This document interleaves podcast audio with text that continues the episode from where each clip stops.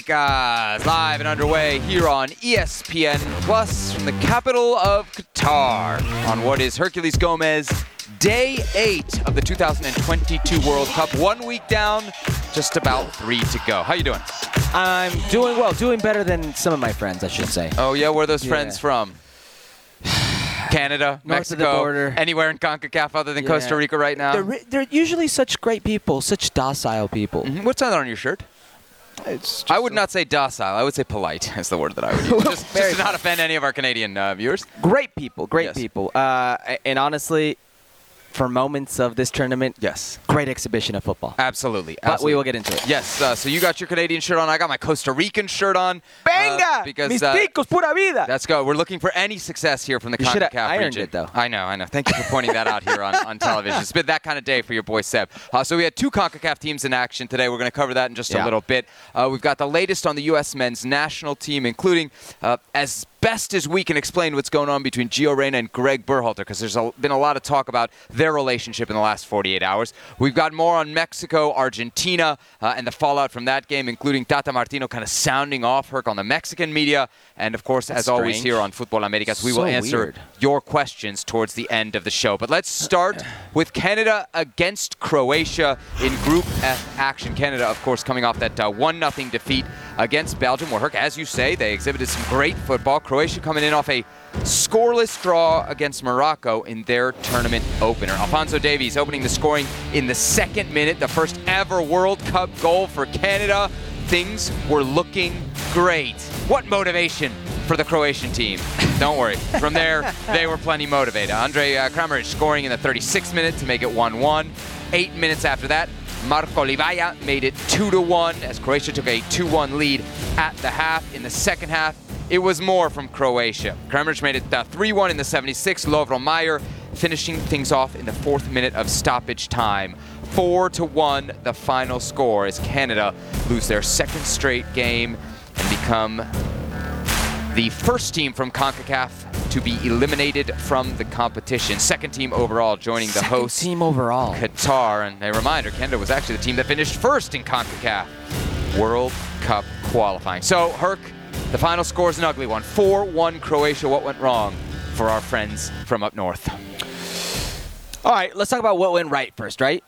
Correct? The We first two minutes? The Yeah, first sure. two minutes. The Yeah. first few minutes. Uh, what went wrong? Without going into full depth, heading into this match, the motivation you got. or yeah. We're going to talk got- about the we'll trash talk talk and all that, but yeah. But that's one of the things, right? So the immediate posture. And then after that is this Canadian team does a few things very well. John Herdman does a few things very well. He's very good at analyzing an opponent and figuring out what they're good at and trying to neutralize that. And for the most part, he, he does those things very well. Mm-hmm. And then he attacks you with speed. He's made the U.S. look bad. He's made Mexico look bad. He made Belgium look bad. He didn't make Croatia look bad. Yeah. Mexico, like Belgium, a team that wants the ball, a team that maybe isn't that fast. Mm-hmm. Well, let's go to toe with them. Let's take the ball away. Let's outrun them. Let's outwork them in that midfield. Let's make it a physical game. Let's make it a, a transition game. Croatia we're ready for that. Well, Croatia wasn't ready for it. And that's why Alfonso Davies ended up scoring. Great for Alfonso Davies. Good moment in transition. Great cross by Tajon Buchanan. Uh, but then it's who you have in your midfield and how transition could hurt them. So if you're able to bypass that Canadian press, which most of the time Belgium was not, but if you're able to bypass that press, it's just a straight avenue to your goal. Atiba Hutchinson, 39 year old, legend for Canada. Legend. He will be 40 in February. He reminded me of the same way I felt watching Hector Herrera against Argentina. Like a guy who, especially on the second goal for Croatia, just wasn't where he needed to be. And and that goal comes in the what the 41st minute, it's the end of the half. I'm assuming that is when, as a And- and professional, you're the- at your most fatigued. And in the second goal, it's actually Alfonso Davies who loses his mark on the wall pass, the one-two, Give and go. a give and go. Is and that- it- that and feels then like it's, a it's, then it's Hutchinson mistake. trying to come over. He's not he's not fast enough. He's mm-hmm. not able to cover. Miller gets caught as well. All three of those big players, huge players for Canada, impact players, at fault in the second goal. Uh, but there were signs even before that. And then after the second goal, it's the third goal. It- it's Atiba Hutchinson again. It's these players getting dragged out. It's him not having the motor to deal with it. His legs were gone in the first half. Minute 40, I'm begging John Herdman to make a change. Koné, Osorio, Mark Anthony Kaye, whoever you want. but make a change. And he stays with his captain. I love the loyalty to your players. That's fine, but help them out. Your team is fast. They are lethal in transition. They are lethal when they go at people with speed. But your midfield, that is the Achilles right there. So when they physically could no longer do anything, mm-hmm. when they physically could no longer con sus almas cope with anything out there, Croatia took advantage. And they saw Tiba Hutchinson, they saw they smelled blood in the water, and they went right for the jugular. And it was one, two, three, and then with the motivation heading into this match, they didn't let their foot off the accelerator. Full throttle, throttle, excuse me. They wanted blood. Yeah. It was interesting because we talked so much about the motivation, the trash talk. We'll kind of break down what was said after this game in just a little bit because the Croatians definitely had their day at the mic as well. But when Alfonso Davies scores two minutes in, you're saying, hey, the, the motivation is clearly on Canada's side here. The, the message that John Herdman wanted to send, sure, it landed in the Croatian camp, but it also had the intended effect on the Canadian camp. Obviously, hindsight, we can look back Can, and can say I intervene very ahead, yeah. quickly? When Alfonso Davies scores, you're thinking this is the perfect scenario for Canada. Perfect. Yeah. Because Croatia now has to open themselves up, and Canada could just pick you apart. I guess some part of me felt like, oh, they scored too early. I did have that. It wasn't they scored too early. It was can you be, can you be disciplined? Can you now be disciplined and take Mm-hmm. advantage of the opportunity that's being presented to you? And John Herdman, the first time, and I have never criticized Yeah. John Herdman. I've never criticized You've John Herdman You've only ever shown him love. Yeah. before. Effusive in your praise. But this is 100% on John Herdman. This is all on him. Tactically, Okay. after that goal is scored, when he saw Tiba Hutchinson no longer had the motor or the legs, you should have pulled him. You should have changed the formation. You should have changed the personnel. You should have protected the heart of the Canadian defense, that motor, and you did not. And Croatia just outclassed you from there. Yeah, and I think that's an important point here. We're going to talk about what else happened in this group. Belgium having a very surprising result against Morocco as they lose. We looked at that Canada performance against Belgium and said, wow, Canada played so well and performed so well and made one of the tournament favorites. Exposed Belgium, by the way. you know, look so bad. I think we have to now acknowledge one, Belgium is not what we thought they were, and acknowledge that there's a significant gap between Croatia and Belgium. Croatia was really, really good today, and here's what I thought Croatia was was very good. They are ruthless, Herc. They they got 13 shots today. 10 of them were on goal. They they they make your goalie work. Borjan made six saves. Borjan wasn't at his best. No, but but I mean, he had a lot of work. I mean, he, He had to he had to. You know, he had to be at his very, very best to have kept this team in the game. Yeah. Maybe he wasn't. Do you think any of the goals were particularly his fault? yes. Which one? Yes. Uh, there are a few I thought he could have done better with. Okay. The, the second one, I thought that's eh, listen. Could have done ang- better The is- angle, the angle is is a little tight, and and so is the distance a little Mm-hmm. far. Um, left-footed shot, side netting. The last goal, I believe, no, the, the third goal, because the last goal was a two v one. Yeah. The third goal, I know Atiba Hutchinson. He's trying to go get over, and he's doing it in a parallel kind of skip type of way. He'll never get there, and you might be a little screened. I also thought uh, may have been on him. It, regardless, it wasn't his best showing. No. Um, if anything, I'm disappointed in, in what I saw from the decision making because you're, you're giving Croatia a lot of credit here. I am. And, and, and that's fine. That's fine. But I saw a Croatian team that was uh, susceptible. I saw a Croatian team that a better team would have covered those spots and made them pay for But it. but they're not. And that's you can you can point that out and you can talk all Herdman on you want. But what you're saying is Canada made them look vulnerable and yet couldn't take advantage. And what I'm pointing out is Croatia was incredibly clinical. They got those two chances, and it's not just. That they score them, Herc. It's, it's when it happens. You get within eight minutes, two goals just before the half. Fair. That's Goals a, that's change a, games. That's a dagger, and that's what great teams And- do. And when we talk about what this Croatia team, maybe we forgot, but four and a half years ago how they far, were in the final. how final far of do you have World them Cup. going based off what they did to Canada? I think that'll answer. I think they're I think they're going to win this group, and I think that's going to set them up for. Okay, a, how far do you have them going? I, I could see them in the quarterfinals easily. I don't get. I don't see them past quarters. All right, so you're saying they're they're not a top four team in the world. Right. Top eight team in the world is pretty good, especially when we're comparing it to Concacaf. I mean, it's I mean, top. eight, it's top and, eight and, the tournament. and the U.S. Herc- men's national team, Costa Rica, and the South Korea Canadi- have been top The eight team teams. from Concacaf that we claim is the most clinical of the Concacaf teams, that has the best creative players, the best wide creative players, and has the two best finishers. So I'm just saying, there's a big gap there. If you don't think Do Croatia have- is do that good, the best look how clinical they Do are. they have and the look, best central look how, how much how much Canada was lacking in the final third. Talk to me about Alfonso Davies because he Yeah. has the great moment, first goal in Canadian World Cup history. You figured that it would be Alfonso Davies. After that, what'd you think of him?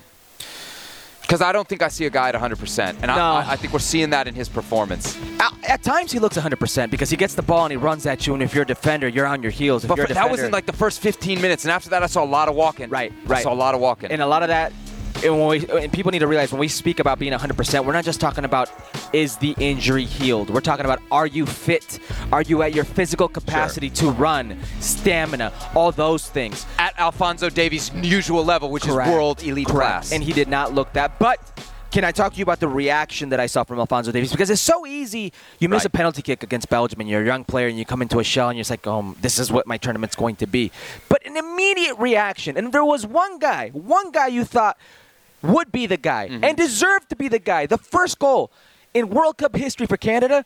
It's that man. It's Alfonso Davies. What he means for that program, what he means for that country, what he means uh, for future generations of Canadian football. That's the guy you would have pegged, and it was him. So I love the mentality, I love the attitude, I love the personality. Yeah. But you're right. He didn't look 100% fit immediately after that. yeah, and it is a it's a great goal. Like you see everything that Alfonso Davies is And also Canada. Tajon Buchanan hangs it up there. It's a good ball into a dangerous spot, but Davies attacks it. I mean, the Croatian defender, I think it's their right back, Flat-footed, is. yeah. I mean, he's not even he's not anywhere in, in, He in dunked him. Davies. And I think to, to your point about responses, it's even something that we can compare from game to game. After the penalty, we were like we criticized Davies a little bit because it seemed like his level dropped.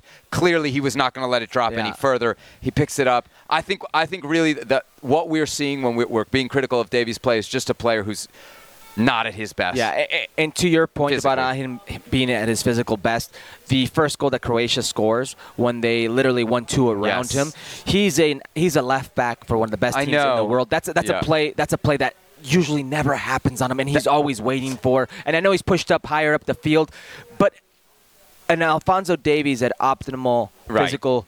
He bumps the guy off or something because I'm watching. and he recovers Yeah. because there's a good 30 Yes, yards for him to yes. recover. I'm watching that with Nate Manua, who's a defender by trade, and the first thing he says is, "Ooh, Davies! Davies got beat there on a wall pass," and I guess that's something from a professional standpoint. Yeah, that's uh, uh, that's Thibaut Hutchinson fundamentals, couldn't right? come over and, and cover him fast enough. Kamal Miller got caught as well. It was a perfect storm of things and circumstances that just led to that goal. So you mentioned the potential motivation from Croatia. Of course, we know uh, after Canada's game against Belgium, John Herdman, their manager, said we're going to go and F Croatia in the next game. That ticked off all sorts of international headlines.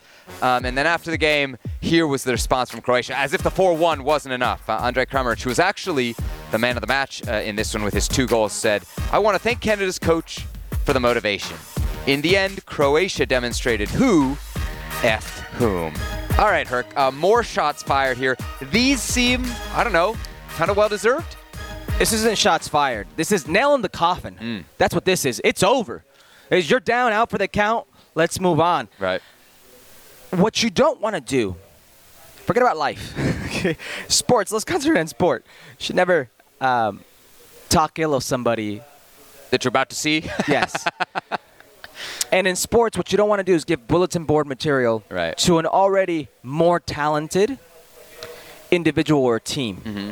If you're Canada, who's in your second World World Cup ever, who's still looking for your first World Cup goal, and didn't even win the game against Belgium, that everybody is saying, look how great you looked Right. versus Belgium. What you least want to do is upset a team that individually and collectively has done more than your federation. And to your point about Belgium, is probably has seen that Belgium game and was already going to be up for you. Like Yeah. it wasn't going to be. A, they weren't going to be looking down at Canada for sure. They were already going to be ready, and then you throw what this you gasoline on the fire. What you wanted is to be the one insulted. You wanted the bulletin board material. You did not want to provide this.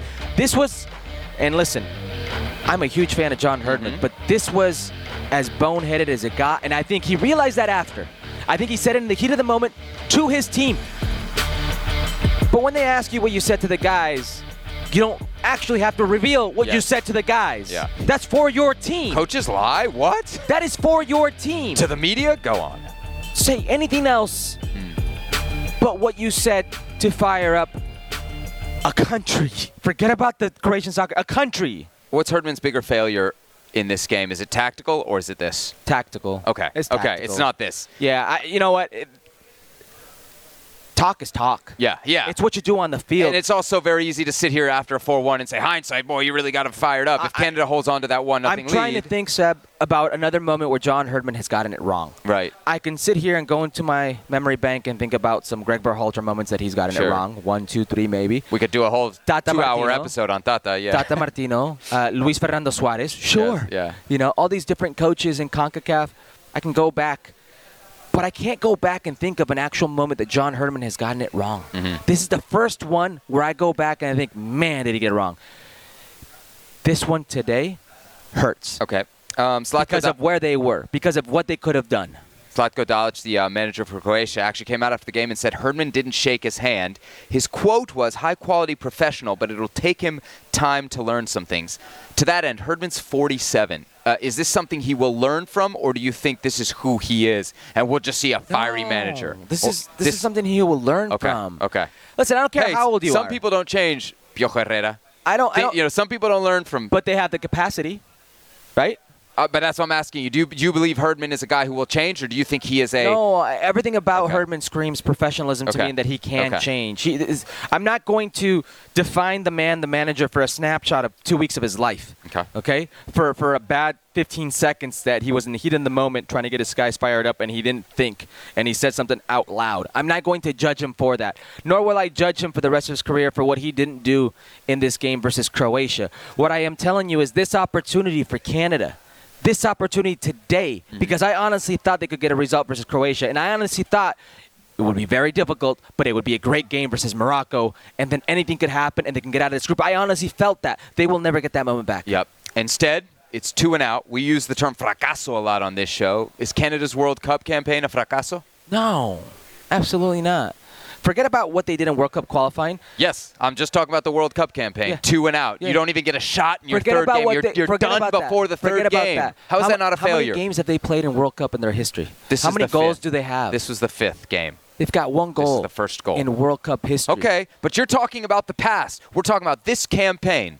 This campaign Mm-hmm. cannot be considered a failure because you lost to Croatia and Belgium. Okay. If that's a failure, excuse me. I loved what they showed versus Belgium. I love what they showed in the first 10 minutes versus Croatia. And at times, beyond that, I love what they stood for. I love how they never abandoned their DNA. Se murieron de pie. Mm. I love that about them. If this is a failure, man, there are going to be a lot of failures in life for people. If there's a failure in this for Canada, it actually does come before. They didn't need to be a pot four team. They lost two of their last three games in qualifying. And I know it sounds like a long time ago, but the way FIFA does this, those fractions of points made a big difference. good That point, dropped them from port, point, port, pot four to they would have been in pot three. And now you get a group with two very good European teams, a very good team in Morocco. And it's I don't So- think there's so very many. better off- I don't think there's very many pot four teams that are ever going to get out of the Oh, group phase. Okay, so they're better off against uh, Spain, Germany, and Japan?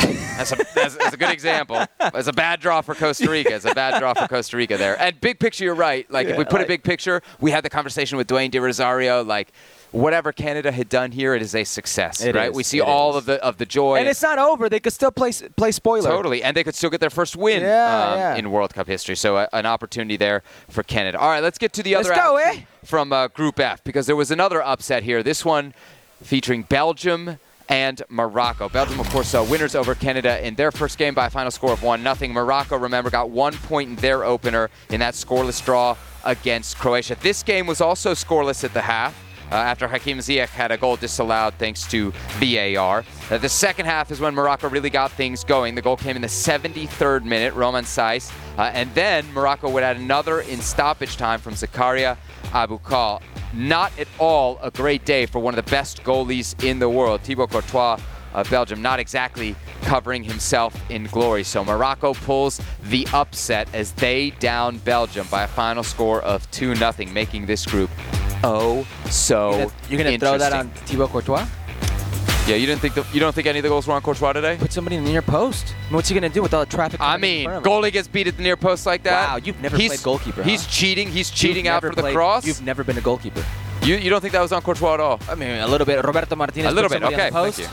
No, no, no. I mean, it's Dude, not. You can't have all that traffic in front of you, and then be put the blame if there's nobody on that near post. Ball just comes in. What do you think Or, are you do? Kasey Keller sitting next to me? A ball goes in on the near You've never post. played a six foot seven goalie, the best goalie in the world, doesn't handle it. Goes in right in front of him. you're gonna, you're gonna give him a Courtois? pass? Hundred percent. Wow, that's coaching Yes. right there. Roberto Martinez. And by the way, can you give me my flowers? Can I, can I get my flowers here? Who said Belgium would be the fra- fracaso of this World Cup. The Cup? decepcion of the tournament. Credit to Morocco as they pick up their first World Cup didn't give me the win since 1998 when they beat a Scotland squad featuring one Craig Burley. Pasión, determinación y constancia es lo que te hace campeón y mantiene tu actitud de ride or die baby. eBay Motors tiene lo que necesitas para darle mantenimiento a tu vehículo y para llegar hasta el rendimiento máximo. Desde sobrealimentadores, sistemas de sonido, tubos de escape, luces LED y más. Si buscas velocidad, potencia o estilo, lo encontrarás todo en eBay Motors. Con más de 122 millones de piezas, siempre encontrarás justo lo que buscas. Y con Guaranteed Fit de eBay, tienes la garantía de que tu pieza quede perfectamente a la primera o se te devuelve tu dinero. Porque con eBay Motors, quemas llantas y no tu dinero. Con las piezas que buscas, a los precios que quieres, tu auto se convertirá en el MVP que te dará el triunfo. eBay Motors. ebaymotors.com. Solo para artículos elegibles se aplican restricciones. Hey, it's Kaley Cuoco for Priceline. Ready to go to your happy place for a happy price? Well, why didn't you say so? Just download the Priceline app right now and save up to 60% on hotels. So, whether it's Cousin Kevin's Kazoo concert in Kansas City, go Kevin, or Becky's Bachelorette Bash in Bermuda, you never have to miss a trip ever again. So, download the Priceline app today. Your savings are waiting. Go to your happy place for a happy price. Go to your happy price, Priceline. All right, let's turn our attention to Japan and Costa Rica. This one a physical affair. 31 combined fouls, uh, 22 of them by the Japanese team. Everybody thinks of Japan as this technical team. Uh, they're pretty physical as well. The Japanese had 57% possession. They had 13 shots. And Herc, Costa Rica only had one shot on goal. It came from Keysher Fuller in the 81st minute, and somehow, some way, it found the back of the net. Costa Rica, that's right. Costa Rica off that 7 0 drubbing at the hands of Spain, picks up a 1 0 victory over a Japanese team that, how could we forget, stunned Germany in the opener by a final score of 2 to 1. And there you see, for the first time in World Cup history, a team has won after losing a game by seven or more goals. Your Production, production thinks they're funny putting Bryan Ruiz on that graphic. Mhm. Yeah. You don't like you hate Bryan Ruiz? What's No, it just he didn't play today, and I don't think there'll be many Costa Rica. maybe he's the only person that we have a like nice picture of. Uh, my thoughts. Am I surprised? Give Luis Fernando Suarez his his uh, flowers here after you killed him last game. No. Give Costa Rica your flowers after you buried them last game. Costa Rica sí. Okay. Eh, you talk about no traicionan su estilo. They like they don't Yeah. desert or they don't They don't betray, abandon the they don't way they betray do or things. abandon they yeah their DNA, uh, the way they do things. This was them in World Cup qualifying. I mean, it was like five, four, one, if you will. Mm-hmm. It was let's be just disciplined. Let's be dogs in the back. Let's just defend, defend, defend, And not go forward really at really all. not go forward. I mean, there was their first shot on goal in two games, and it ended up being the goal. Yeah. Right, Fuller's goal. And Fuller, who was playing a right wing back, found himself in that position. And I still think the goal deflects off the, the Japanese defender. Look at that heat And- map, by the way, for the Costa Rican and team. it My off puts the goalkeeper, I think, because it was a very strange shot, found itself in the back of the net. And then, per usual with Costa Rica, you need Keylor Navas to be big. You need Keylor Navas to be the Keylor Navas of old. The Keylor Navas before he was benched at PSG. The Keylor Navas who's one of the most underappreciated players of our generation, one of the best goalkeepers of our generation. You needed that Keylor Navas to step up in the biggest of moments, and he did. And he was there. But everything else, typical Costa Rica fashion. And Luis Fernando Suarez, hey, at least the subs were somewhat young today. At least there was no Bryan Ruiz trying to give you fresh legs. Bennette coming off the bench, these players who could provide something uh, going forward, some legs, because you got to roll up your sleeves, you have to fight. From that standpoint, I like what Costa Rica did. It was presentable. CONCACAF, their first victory of what is this World Cup. Um, but if you're asking me to give Luis Fernando Suarez his flowers here, Oh man, he's part of the reason that we're in this. Um, you mentioned Keylor Navas. He makes three saves in this game. Uh, Japan obviously kind of bossing the game. Lots of possession, lots of opportunities. Keylor Navas needed to have a big game, Yeah. didn't? Because he was the one that was in the middle of the controversy, not just for his poor performance against uh, against Spain, but because of what happens the night before. Right, the Instagram live with him and the guys out. It's a huge controversy. It doesn't look good, does it? If, if there was ever a moment where Navas needed it, uh, it was here. I was shocked that that was even a story after the first game. That was for me. If I was a Costa Rica fan, I would have been so disappointed in the team and in Navas in, in, in that light. They, they had to have a bounce back here, almost out of a point of pride, because I think even with the goal difference now as we see it, See, It's cooked. Pero no, I don't really know how big of a controversy that was in Costa Rican circles. If I'm being honest, I mean, were they out all hours of the night getting drunk? No, I didn't see any alcohol. And where are they gonna get that alcohol? Yeah. You've been here in Qatar. You know how difficult it is has been for us to get alcohol. Um, yeah, eh, eh, yeah, and I don't think they're at the restaurant in this five, five, five, five star hotel. Excuse me. So I don't I don't know how big of a deal that is. But what I will say is, I don't think Keylor Navas himself, nor us as fans or pundits, are used to seeing Keylor Navas in this position. Yeah. Where he's the scapegoat, where he's being criticized, where he's the one at fault. Because that was the case versus España, versus Spain. Asensio shot the ball literally right at his chest and he pushed it in. And that's a Keylor Navas, like, has to be saved type of shot. Keylor Navas of old closes his eyes and saves that with his elbow. Like, that's a reality. There's, there's nothing in me to, to not think that Keylor Navas would be the one mm-hmm. making that type of mistake. But because we know this about Keylor Navas, we're used to this, we're accustomed to seeing this, we expect great things from Keylor Navas, even with that Costa Rican team, that Costa Rican defense. Listen, uh, Duarte still played, Wa- Waston came in, uh, but it was still a very shaky defense. It was still like, Ben, do not break. He was still the big time player he's always been for Costa Rica. Can he be that again in the biggest of all games versus Germany? Whew, that's going to be tough. Yeah, uh, to the point about Navas, we made it last show, right? His last start at club level was in May for PSG, so maybe that first game was a little bit of rust. I don't want to say nerves because he's, he's such an experienced Maybe. player. Do you think um, Japan, having beaten Germany, disrespected Costa Rica a little bit? They made five changes from a team that obviously worked so well against the Germans. That surprised me. I, I, th- I thought Japan would stick with what worked. Although, to be fair, a lot of those their success against Germany came in the second half after some subs were made. But still, to see five changes from a 2-1 win uh, over a four-time World Cup champion, to me that says they looked a little bit too much into that 7-0 that was hung up on Costa Rica. Yeah, maybe they looked a little too much into that 7-0, but the spine is roughly there, right? The spine is roughly there. They just changed some things on the outside and the nine. That said, you probably don't make those wholesale changes if you think Costa Rica is not a team you're just going to run over. And, and listen, Japan almost escaped out of there with the win. There was the red card. That was We'll talk about that in a second. Let me Right. ask you. Let me ask you about the goal, though. I've, I've seen the replay a million times, and I can't see a deflection, but I'm convinced there's a deflection. I'm or is it just bad goalkeeping from? No, you know what? I'm convinced hits Gonda. the Japanese Gonda's the defender. Japanese yeah, goalie. I'm convinced it hits the Japanese defender, and Gonda's already in the air when it gets deflected, so it off puts him. Yeah. Um, it's like when a guy Fuller goes up for a rebound and it bounces twice on the rim, and he's just kind of He's already in there. air, Yeah. so he's trying to do because he, he attacks it with two arms. You don't attack it with, with two hands, excuse Yes. me, uh, unless you're absolutely if certain you're you're going to catch stretch, it. you're going to palm it away. Yeah. It was, So it- that that to me was was indicative of maybe there being not maybe that there was a deflection. Um, that said, these things happen, right? You put it on goal, good things happen, right? And it's the first time they put a shot on goal. Exactly. A lesson learned there for Los Ticos. Let's talk about the key moment of the match. Francisco Calvo, 70th minute. Uh, I think it's Ito, Hiroki Ito, Yeah. who's who's in. It's only a yellow card given to Calvo. It's his second of the tournament, so he is going to miss the next game. Do you think it should have been red? So Calvo will miss the next game, right? Yeah. Uh, so essentially, he's sacrificing himself for the team here. Yeah. He knows next yellow he's out. Uh, here's the thing: Ito is literally going in towards the box and about to shoot. He's not. There are two defenders, so it doesn't make it last man. Mm-hmm. But they're far enough where he gets the shot off. It's a clear look on goal. To me, it's a denial of an obvious goal-scoring opportunity.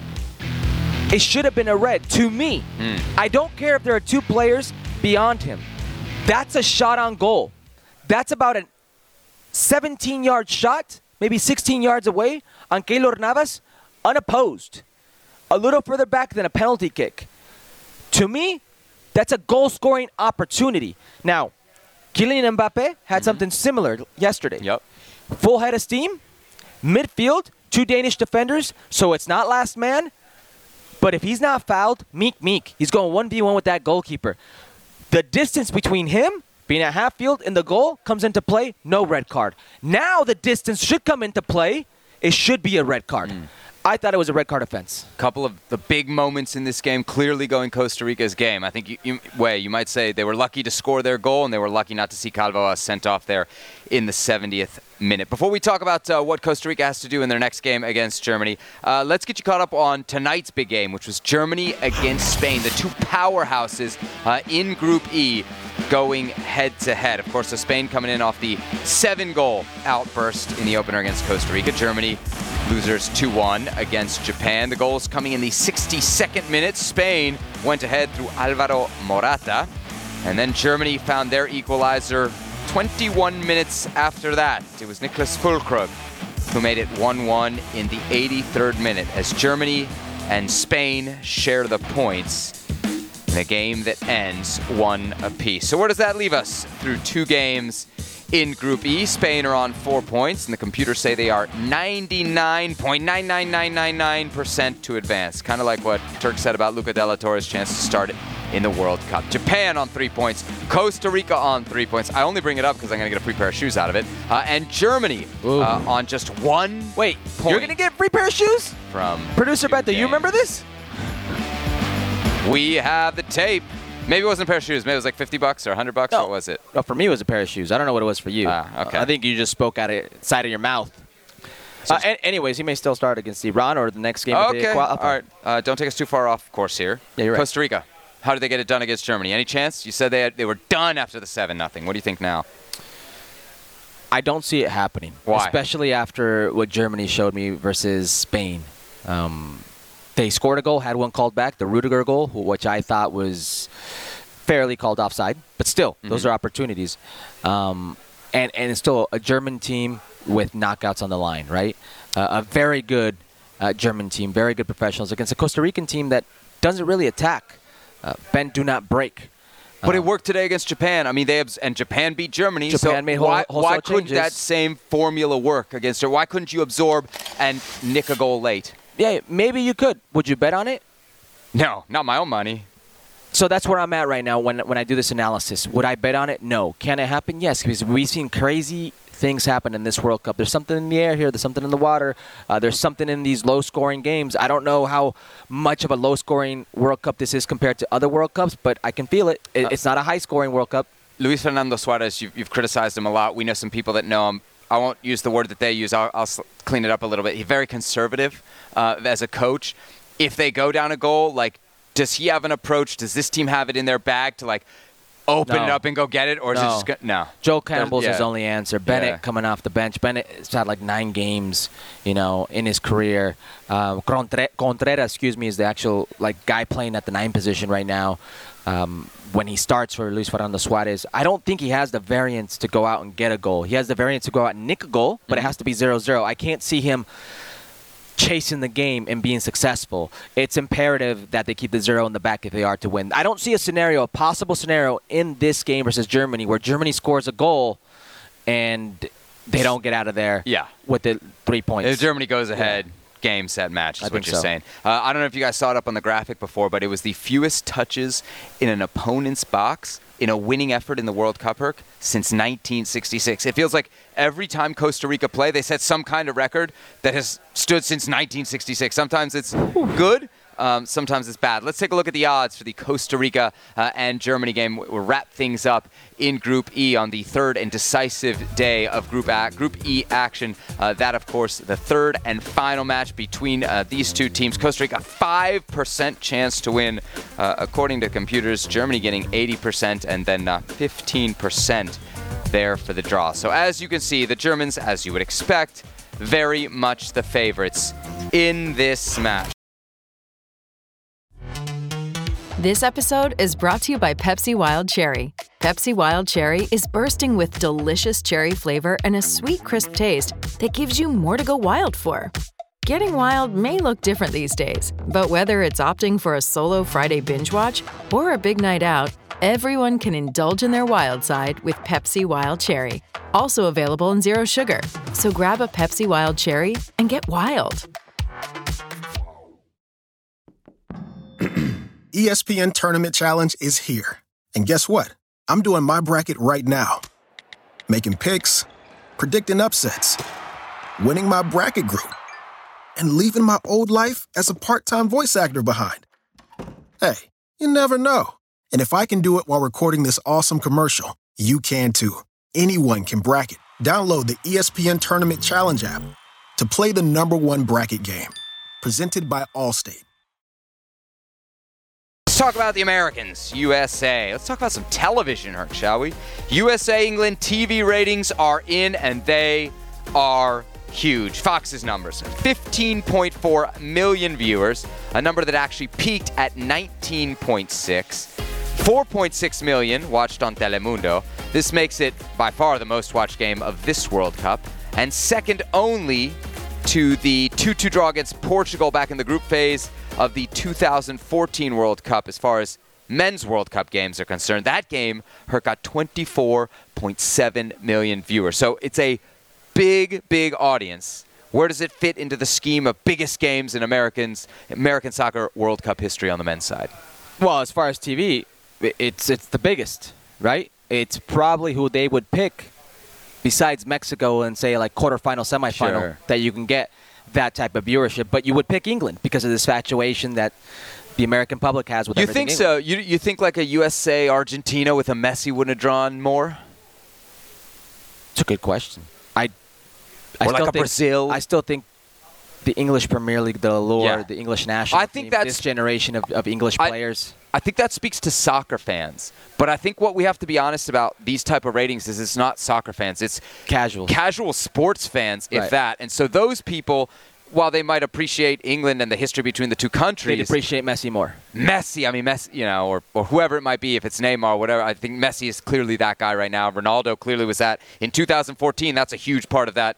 24.7 million is the Ronaldo star power. Uh, but it does feel like it was a, a massive game. And I think the performance is actually something, even though it wasn't a win and, and it's a scoreless game, which I feel like the American public, you know, might generally not appreciate.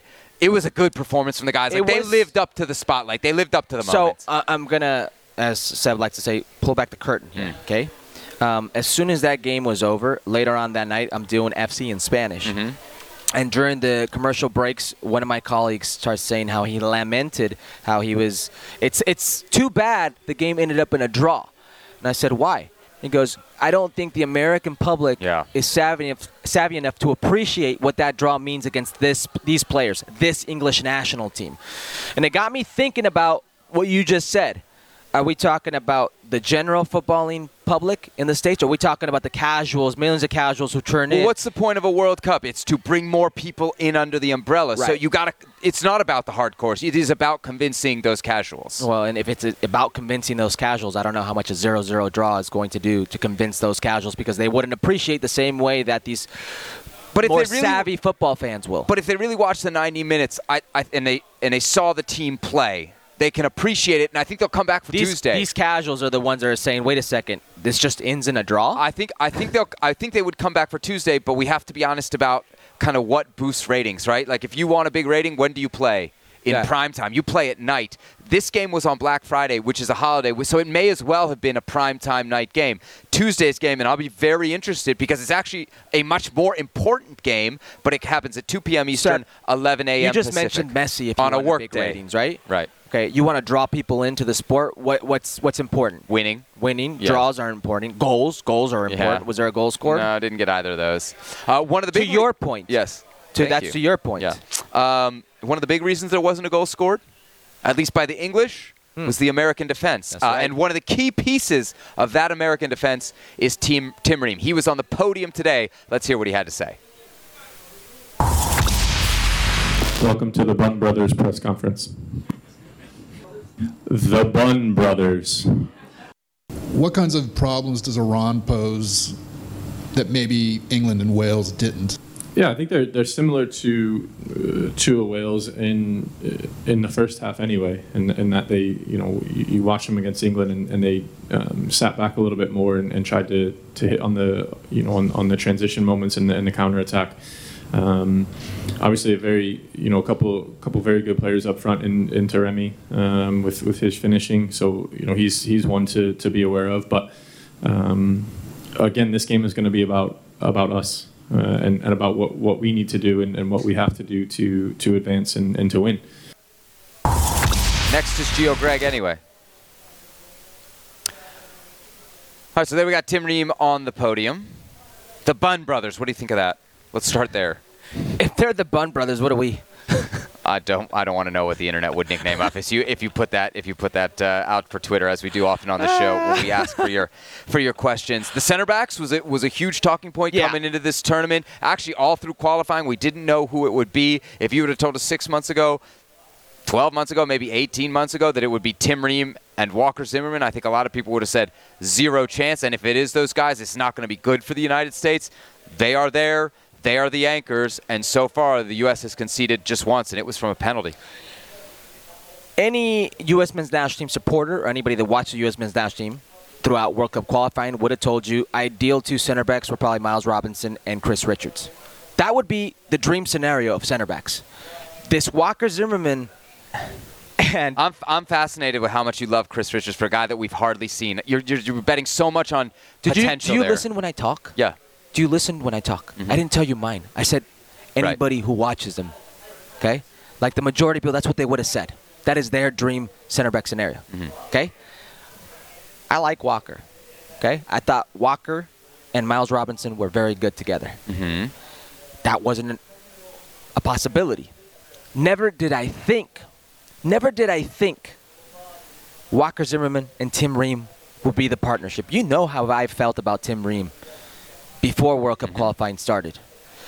I did not see this Tim Ream being here at 36 years of age, being right now one of one. Like if I had a bit, who's the first center back on your call sheet? Yeah. It's Tim Yeah. Ream. He's I- definitely been the better of the two. I did not expect that. He's been brilliant. I don't care how old he is. Uh, he's had a phenomenal two games, and I thought Walker signs the penalty kick, the mistake Mm-hmm. uh, that he committed versus Wales, and one or two Passes plays out of the against back England, yeah. against England. Yeah. I thought he's been good, and I think a lot of that has to do with Tim Ream and how much of a calming presence he is. But the defensive line, and listen, we can sit here and talk about Tyler Adams all we want, being a big important factor for that defensive line. Protects them, shields them, yeah. They've been very good, the whole defensive line. But it starts with the just two center backs. And you know what's crazy? They played together in these two games. They'd never played together before. This back four, Anthony Robinson, Tim Ream, Walker Zimmers, and Serginho Dest, we had not seen. It's what we've seen in the first two games. It's worked perfectly. Wh- and what is what do they I mean, Serginho Dest looks like a really good defender. what do they say with center backs? Uh, how much fam- familiarity, Yeah. excuse me, matters when it comes to this type of thing? When maybe the familiarity that we're seeing that they're benefiting from is Ream and Robinson, right? Yeah. Those two guys working together at such a high level, at club level, certainly that's got to be a And big I still don't think we've seen the best out of uh, Anthony Robinson, but uh, definitely we've seen the best in a U.S. men's national team jersey of Tim Ream. And, and what a time to give your best! What a time to show out, like the World Cup. So there it is. Uh, Tim Ream ranking first across defensive duels, progressive carries, passes into the attacking third, and second on clearances on the U.S. men's national team. The aging defender proving many folks wrong, including Herculez. he may, he may be my second ever mea culpa on this show. Yeah, because uh, the first was uh, what was his name? Uh, the Philly coach, Jim Jim Curtin. It's long nights here in Qatar. Jim Curtin was the first. But listen, but that wasn't on the show. That was like three years before the show Well, started. yeah, but I, I, I Yeah. said that it was one of the only, if only, mea culpa that I have. Uh, Tim Ream's been brilliant. It doesn't matter who he's played against. It doesn't matter what kind of um, forward he's gone against. Uh-huh. Whether it's a, a a big physical nine, whether it's a a, a nine who drops in deep, whether it's a offensive line that you're playing against that is good when you, they run at you. He's been as advertised. All right, let's get to one of the big stories around this U.S. men's national team, and it is what's going on between Gio Reyna and Greg Berhalter. Of course, uh, Reyna didn't play in the opener. He came on as an 83rd minute sub against England, and after the Wales match, Greg Berhalter described some tightness and a last-minute check for the young star. Reyna was asked about it post-game, and he said he's 100%. Now, here's where it gets interesting. Eric Wynalda, U.S. World Cup legend, was on a Twitter Spaces convo a couple days ago, and he said he was consoling his former teammate Claudio Reyna, of course, Gio's dad. Wynalda said, quote, Gio was fit to play. Berhalter did lie to the media and say it was an injury. He asked the player to go along with that story, which caused a rift between them, and now Gio is on the bench. Herc, these are explosive allegations. Uh, what do you make of them? So Eric Wynalda claims Mm-hmm. via Claudio Reyna, Gio's father, that Gio was asked to lie. That's what Eric Wynalda is saying. Mm-hmm. Wow. Um, This sound, can I? This sounds like a game of phone, like phone that just kind of like somebody said one thing, somebody else said, other, and by the end time it got to the last person, it was greatly exaggerated. maybe, but from the beginning, I, I've said something doesn't Have you ever like- heard a coach ask a player to lie? No. Okay. From the beginning, I told you, I quite can't put my finger on this. Something's going on here. One of these two are lying. Um, where's the truth? Is it Gio's not fit Mm-hmm. and the coach is trying to protect the player? Or is it Gio is fit and the player blundered a tactical decision and is using him as a scapegoat? The coach, yeah. I think it's somewhere in between the truth. We all talk, okay? U.S. men's national team players talk, coaches talk, friends of friends, family members. I've heard from the players' camp, people around them. Mhm. I've heard from other players. And I think the truth is somewhere in between. Is this a game of phone? I think it is. These conversations that were um, by Eric Wynalda filtered into the press could be. I'm not saying he's wrong. I'm just saying something still doesn't smell right to me. Is there a situation, given the player's history, where they saw him and he still doesn't look physically fit, so they want to take care of him? Maybe. Yeah. There's no. Is there also a situation where maybe Greg Berhalter got the tactics wrong and he spoke out of turn? Yes. he likes to talk, and oftentimes he gets himself in trouble when he talks. But I honestly think the truth is somewhere in between in this one. Yeah, because if the player says he's fit and the medical staff says that the player is fit, but the coach doesn't feel that the player can give him what he needs, in the coach's mind, it is still a fitness thing, isn't Correct. it? It and is. isn't it the coach's prerogative and almost like obligation to take that, even if it is a really difficult decision? I mean, Berhalter and Reyna were teammates. Yeah. Cla- Berhalter and Claudio Reyna were teammates. Correct. So, uh, you know, it's it must be a very difficult decision for him to look at Gio Reyna, who, by the way, is also a freaking amazing player, and not u- and want to use him. If he's not using him, to me, it's there must be something that, even though Gio might think he's fit, Greg isn't convinced yet of it. There's no coach on this earth that doesn't play a player who he thinks could help him win. And there's no way that we think if Gio Reyna is fit, That he's was not fit enough player. to start That even for Dortmund in the run-up to this. Right.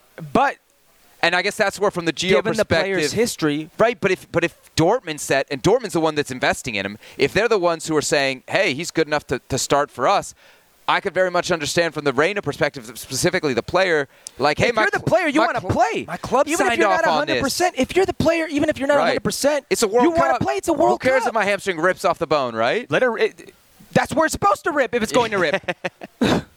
Um, I think there's also kind of a, an, a more important point here to mention is that, like,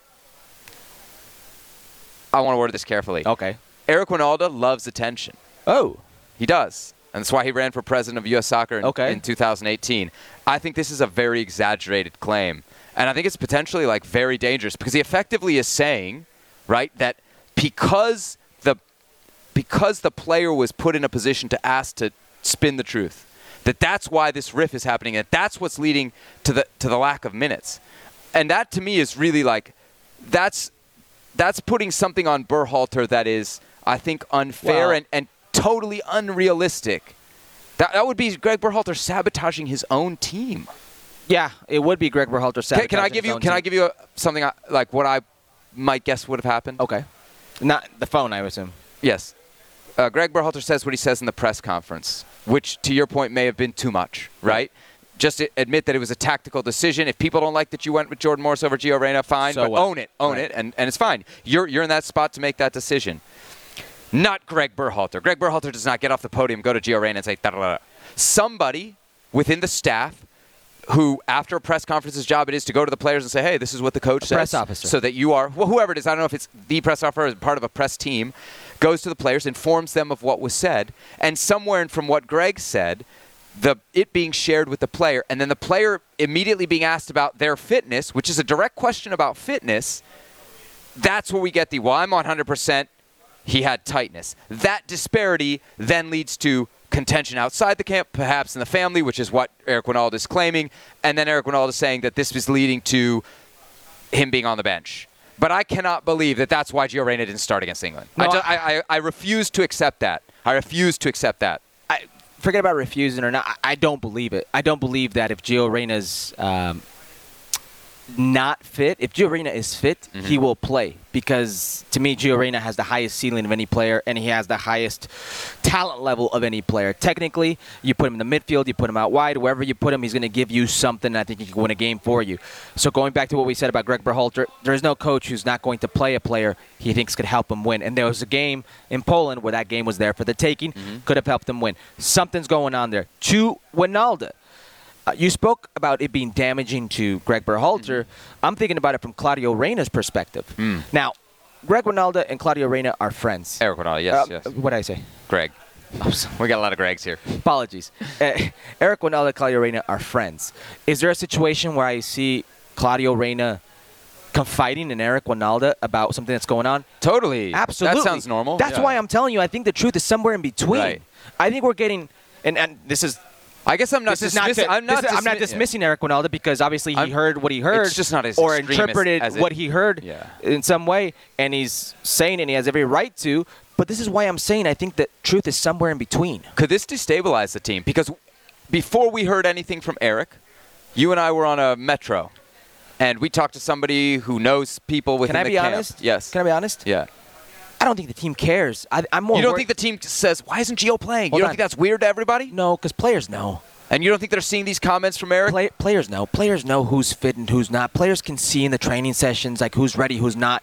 That's out the window. That's not what we heard from this source. Hold on. They, they said that the players I've heard, were. I've heard multiple things. Okay, and that's why that's why I'm saying I think the truth is somewhere in the middle. But what I will say is I'm worried about Gio. Gio can be affected. Hmm. Gio's a teenager. Was he 20 years old? Yeah, if that. he's a kid. He's a kid still. He's a kid. And this is a World Cup. The world is watching. You want to be out there. So if there is a doubt of your fitness, that's physical. That's your body. Where's your head at with this? If this is circulating going around, if you think your own teammates don't think you're fit enough, if you think your coach doesn't think you're fit enough, but you think you're fit enough, what does this do to your headspace? That's what I'm worried about. ESPN Tournament Challenge is here. And guess what? I'm doing my bracket right now. Making picks, predicting upsets, winning my bracket group, and leaving my old life as a part time voice actor behind. Hey, you never know. And if I can do it while recording this awesome commercial, you can too. Anyone can bracket. Download the ESPN Tournament Challenge app to play the number one bracket game. Presented by Capital One. Reggie White, who's a defensive end for the Green Bay Packers, says that the firebombing of his church in Knoxville, Tennessee this week was the work of racists who may have been trying to hurt him. First there was one fire, then there was another, then there was another. It wasn't just Reggie's church that burnt down. Hundreds of churches burned in the 90s. I think we have a major problem in our country that we don't want to admit, and that has to do with racism. Was this 1996 or 1956? 30 for 30 podcast and Andscape presents Through the Flames. Listen now wherever you get your podcasts. All right, so the U.S. not in a bad spot. Two draws from two games, and Iran coming up. Very different story, Herc, from Mexico, who lost against Argentina last night 2 0, and the fallout has very much continued in the Mexican press.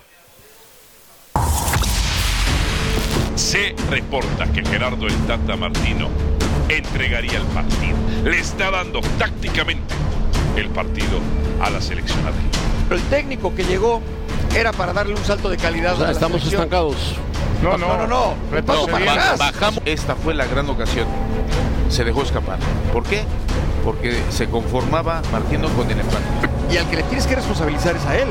Porque él llevó a los jugadores, no se los impusieron. El futbolista mexicano está sobrevalorado.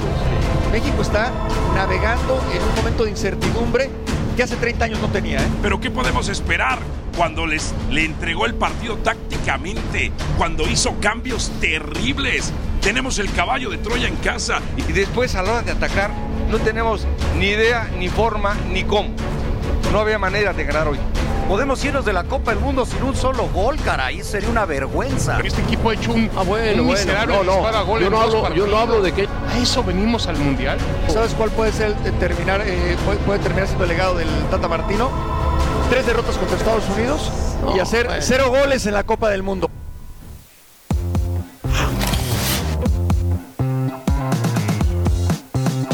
That's what they had to say on television. Here's what they had to say in the headlines. Not very pretty, is it, Herc? No, depressing. This one says, and you still like it. Oh man, look at that. A la lona. That means to the floor. And that's where Mexico is right now. Very much struggling in group play after the uh, 2 0 loss. Que Leo Tata. Leo's when you're in a problem. Yes, what a mess. Yeah. Yes. Here is Tata Martino, was talking after the game, probably in some frustration. Quote, the people's perspective is according to what you tell them, talking to the gathered press. If the media only tells them a 60 minute picture, people will continue to be angry. If you tell them the 90 minute picture, maybe not so much. Martino continued. The problem is that Argentina's goals change the perspective. This is what normally happens because the media only analyzes the results. You know the segment. Get lost here on Futbol Americas. Is it time for Tata Martino, manager of the Mexican national team, to once again hurt Get Lost? He shouldn't even be here. I know. You already said that. Forget get lost. Now it's Get on the plane. now it's the press's fault. Uh, that's not the. That's not what I, I. What I saw there is him talking about a 60-minute game. What? Who cares about the analysis No, over what, 60 what he's saying is the press mold the opinion of the people, which may be true to an extent. But everybody saw your team play a certain way. Everybody saw you go out there with the line of five and give Argentina the ball. And by the way, an Argentina team that doesn't look like the Argentina that Mm-hmm. many picked to win this World Cup, and you sat back. And you just stood there. You betrayed your DNA. You said, go ahead and have the ball, hurt us. You put out a defensive line, a midfield line that's pretty much just saying, what we're going to do is look for Chucky, look for Alexis, any way we can, you two versus five, figure it out. That's what you did. And now it's the press's fault? Mm. It's the press's fault that somehow we are the messengers and we're telling the people, your team played bad. Tata Martino didn't beat the U.S. in three fi- in two finals, one game. Tata Martino is the same guy that doesn't have a goal in this World Cup. Tata Martino is the same coach that his team has played progressively worse from when he took over to where they are now. Tata Martino is the guy who left Santiago Jimenez at home, Diego Lainez at home, brought in Raul Jimenez, who's not fit, and has played him twice already over players who are fit, who can give you more. That's on the press. Left Chicharito at home. That's a big one too. Uh, Chicharito's blacklisted. Yeah. Carlos Salcedo blacklisted. Miguel Layún, when he wasn't formed, blacklisted. The same Tata Martino that got in a fight with Sergio Conceição, the Porto coach over Tecatito Corona. The same Tata Martino that left Hector Herrera off a roster because he chose to take some time off. The same Tata Martino that is public enemy number one mm. and blames everybody else. This is really what he's resorting to now. It's your fault, the press. It's the public doesn't like us because of you. It's frustration. It's it's what a you know a wounded animal backed into a corner does. The media only tells the fans a 60-minute picture. This is almost disrespectful to the Mexican fan. The, the Mexican fan is It's an is- insult is educated, intelligence. knows what's what up, and it's also to your point. Uh, this wasn't some like tactical thing that you need. We don't need Juan Carlos Osorio to come up here and explain to anybody, anybody. The American casual fan could watch that game and be like, "Hey, this team in green, they ain't doing much today."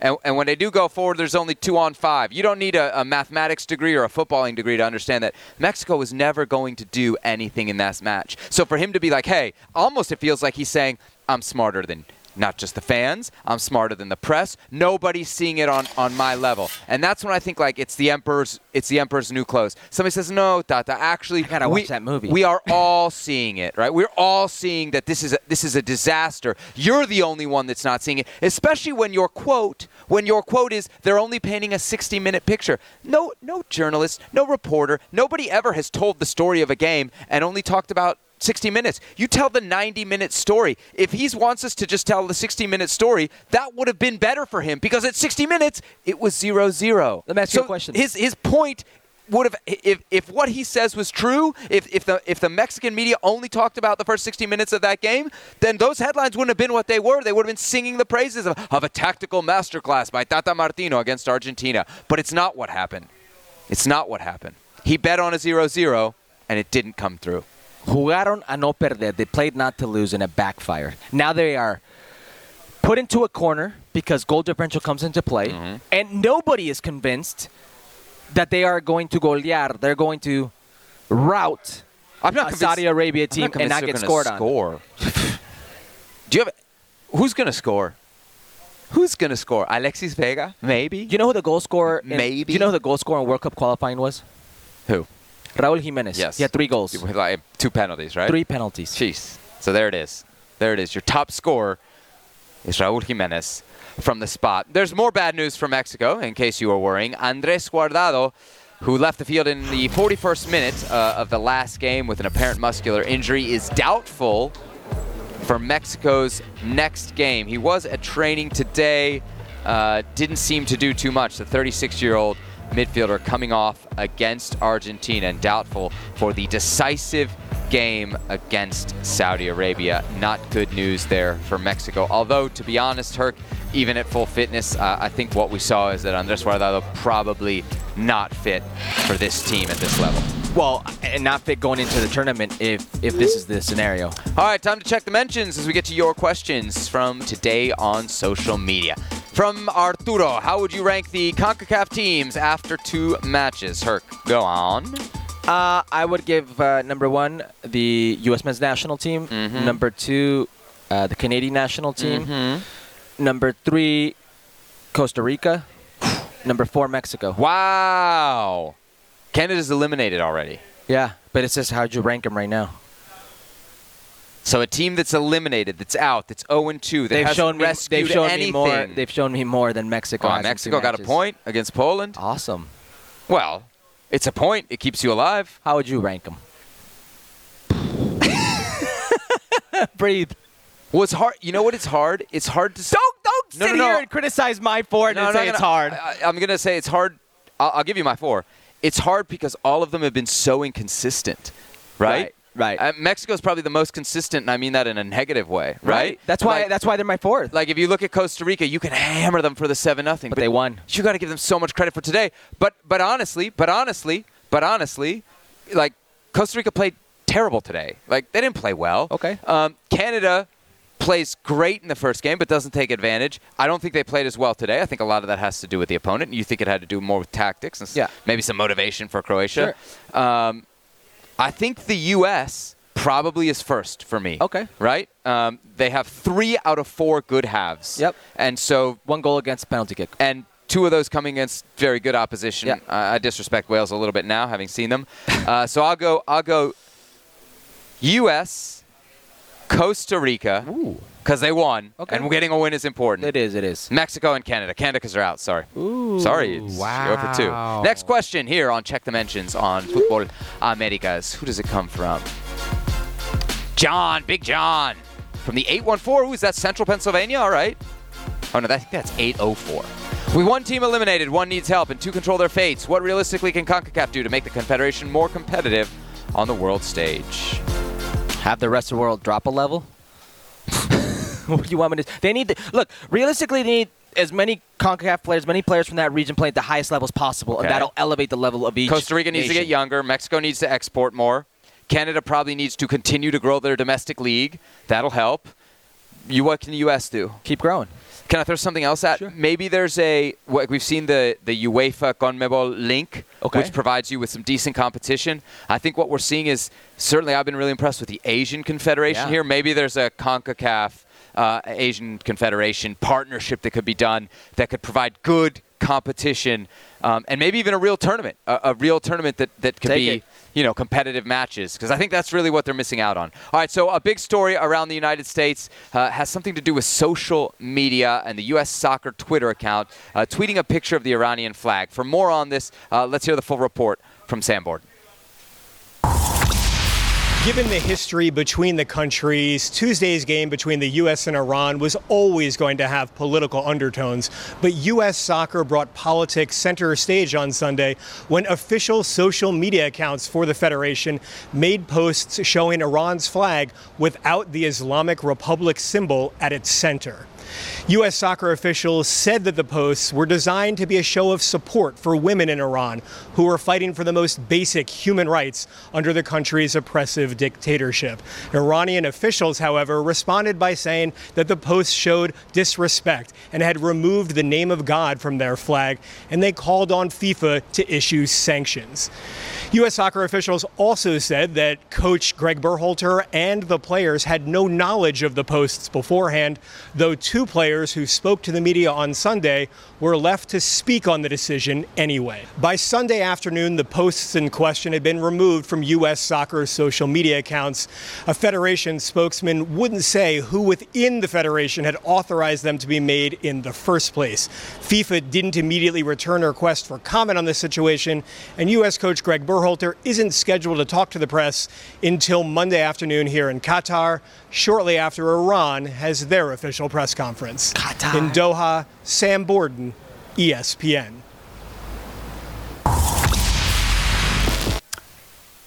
Well, as if the United States Iran match needed any more fuel to the fire, we got some more. Yeah, uh, a lot of these kids weren't born right the first time, first go around. When Obviously, they had nothing to do with it. Yeah, but so- uh, it'll certainly be uh, be talked about on social media, and I bet back in Iran as well. That'll do it for us here on this edition of Futbol Americas. We will be back uh, tomorrow with plenty more. Uh, plenty more coverage from the World Cup. In fact, some uh, big transfer news brewing. Oh, yeah? I don't know if you saw it over on uh, ESPN.com. Mark Ogden has found a link between Christian Pulisic and Manchester United. See if we can get, get Augie on the show tomorrow to discuss that and much more. For Herc, producer Beto, I'm Seb. We'll see you tomorrow right here on ESPN Plus.